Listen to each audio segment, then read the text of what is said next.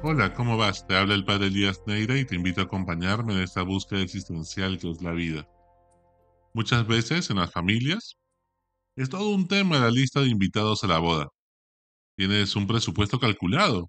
Quieres invitar solamente a unos familiares y amigos, sin embargo te presionan para que no dejes sin invitación a algunos familiares que, si bien casi no los conoces, tu mamá te dejaría de hablar por cinco años si no los invitas. Siempre está la tía que te cambió el pañal, pero que no la recuerdas, la amiga de tu mamá del colegio, y a quien le llamas tía de cariño, y toda su familia, y tu tía abuela que prefiere que la llames por su nombre para creer que aún es joven. También están los amigos de los que podrías prescindir de ellos en tu boda, pero son del mismo grupo de amigos que sí estás invitando, y no te queda otra pues que invitarlos. No puedes decirles a unos sí y a otros no. Están los contactos del trabajo y tu jefe a quien invitas porque no te quieres quedar sin chamba. Y no puedes obviar a las parejas de tus amigos y amigas que tienen dos semanas de enamorados, se conocieron en la discoteca el último fin de semana, de juerga, y pues no es nada en serio, pero que te ruegan poder ir con ellos, asegurándote que esta vez la relación sí va en serio. Muchas veces, lo que comienza siendo una celebración de amor, llena de felicidad, se convierte en un protocolo políticamente correcto, que te estresa, te presiona, te agobia, por tantos familiares y amigos que están detrás, y el deseo de no quedar mal con nadie. La lista de invitados a una boda comienza siendo larguísima, y termina acortándose según el presupuesto y una cuota de realidad. Después de haber hecho más versiones de esa bendita lista que de tu tesis para graduarte. Muchos viven posponiendo la boda porque cuesta mucho dinero, toda la parafernalia alrededor, y se terminan casando al mes del quinceañero de tu hija mayor. ¿En qué momento convertimos la celebración del amor en un protocolo de respetos humanos? ¿En qué momento el amor gratuito de Dios que se derrama como bendición en la vida de la pareja, de los nuevos esposos, se volvió unos mandamientos que tenemos que cumplir para no sentirnos culpables? ¿En qué momento tu celebración pasó de ser la fiesta de los demás? ¿Acaso es más importante las fotos de la boda para recordar el pasado que vivir el presente con intensidad? ¿Por qué dejamos que el maquillaje se vuelva más importante que la sonrisa en el rostro? ¿En qué momento, pues, decidimos hacer dieta ocho meses antes del matrimonio para que después el rebote sea terrible?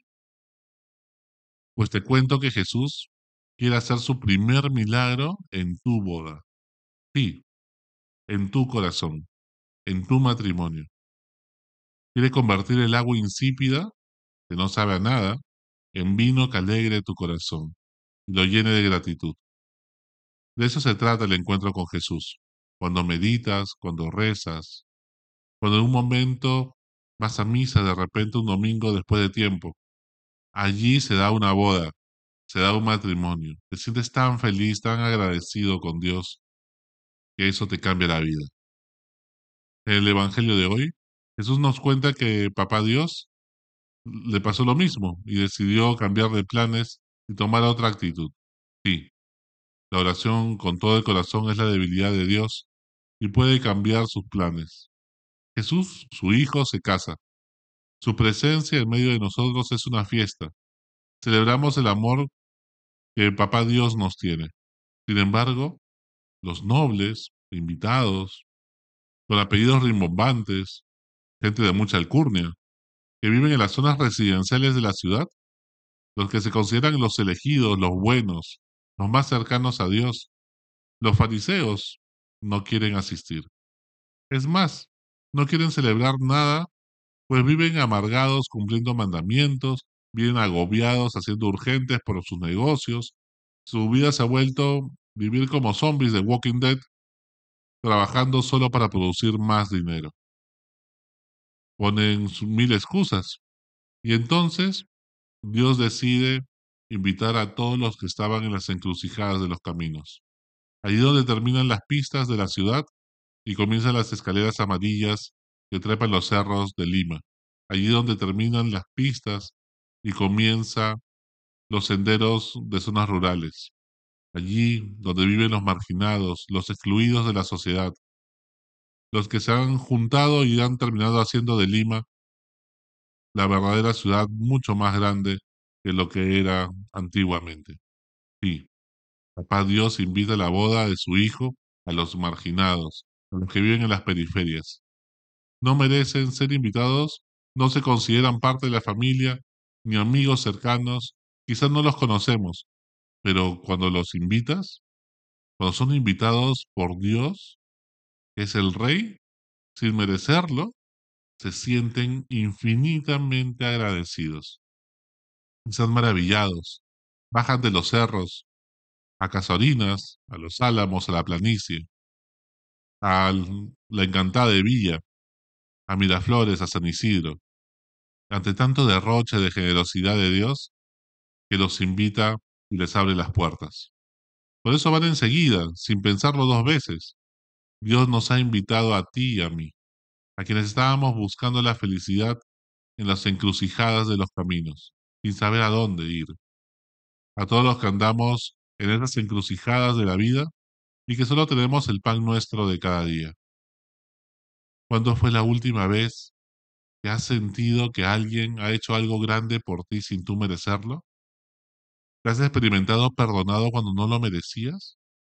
¿Te sientes agradecido con Dios por la vida, las oportunidades, tu salud, la familia que tienes? ¿O crees que todo es producto de tu esfuerzo? ¿Crees que lo mereces todo? ¿Crees que merecías estar en la lista V I P de los invitados de Jesús? Dios invita a buenos y malos, nos dice el Evangelio. Todos están invitados a la boda.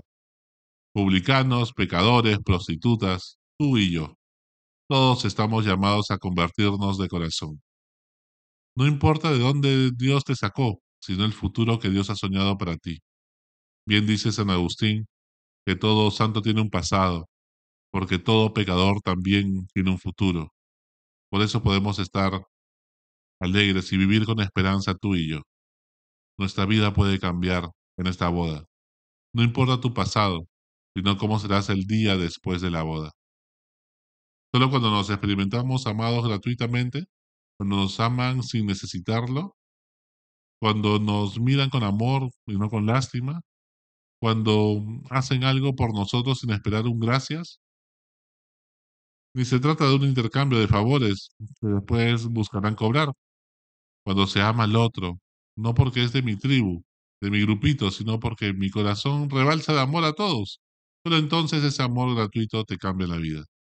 Estás tan agradecido que quieres hacer lo mismo por los demás. Te pones al servicio de los demás con generosidad y esperan nada a cambio. Sin embargo, en medio de la boda, nos encontramos con un tipo que no tiene traje de matrimonio.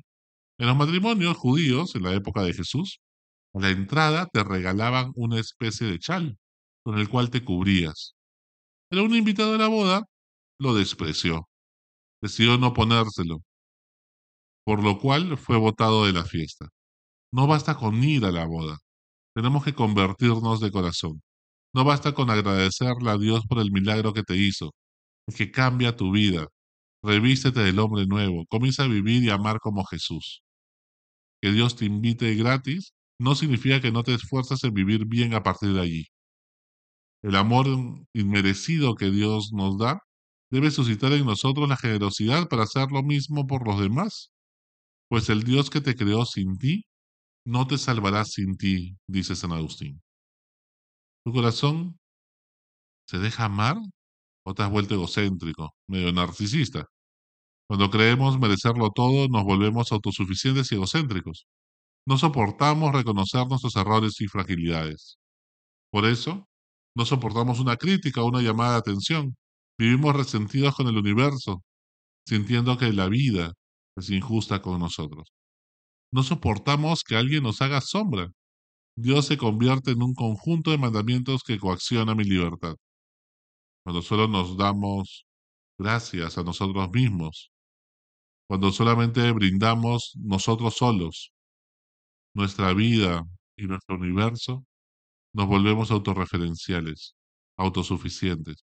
Le damos gracias al universo, a la vida, en el fondo a nosotros mismos. No a alguien personal que te pueda amar. El universo no te ama, ni la vida tampoco, ni el destino.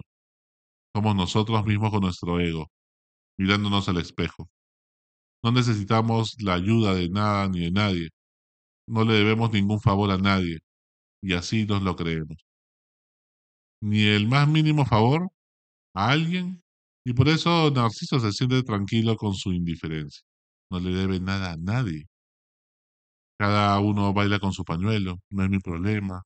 Es el lema de estas personas tan egocéntricas que no entienden que los han invitado a una boda gratis cuando no lo merecían. El corazón entonces ya no late, se siente congelado. Por eso te pregunto a ti, ¿cómo está tu corazón? ¿Te experimentas agradecido o ya te acostumbraste a tener lo que tienes? A veces solo valoramos los regalos de Dios, como la familia, la salud, un paseo por el parque, los amigos que tenemos, los abrazos, los besos, cuando nos faltan. No hay mejor forma de botar el corazón que tenerlo todo sin un dedo de esfuerzo. No hay mejor forma de llenarnos de orgullo que tener éxito en todo. Sin saber asimilar la frustración, nos volvemos de cristal, como a veces pasa con muchos de esta generación, de Centennials. No hay mejor manera de volvernos indiferentes que nunca haber sufrido. No somos vulnerables y por lo tanto no somos empáticos con nadie. La pedagogía de Dios solo duele si te apegas a las cosas y te inflas de ego. Pero cuando sabemos que es por amor, que nos corrige, nos hace libres, nos hace humildes, nos hace empáticos, porque nos mostramos vulnerables. Hasta la próxima. Sigue buscando que Él te encontrará.